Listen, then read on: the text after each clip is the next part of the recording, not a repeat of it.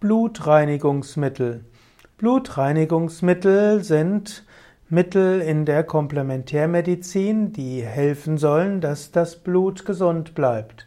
Die westlichen Mediziner lächeln manchmal über das Konzept der Blutreinigungsmittel, aber man weiß heute durchaus, dass Blut sehr unterschiedlich sein kann.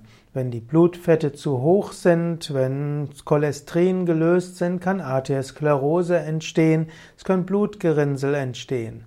Und so sind Blutreinigungsmittel auch etwas, was helfen soll, dass die Blutfette normal sind und dass auch ansonsten das Blut gesund ist.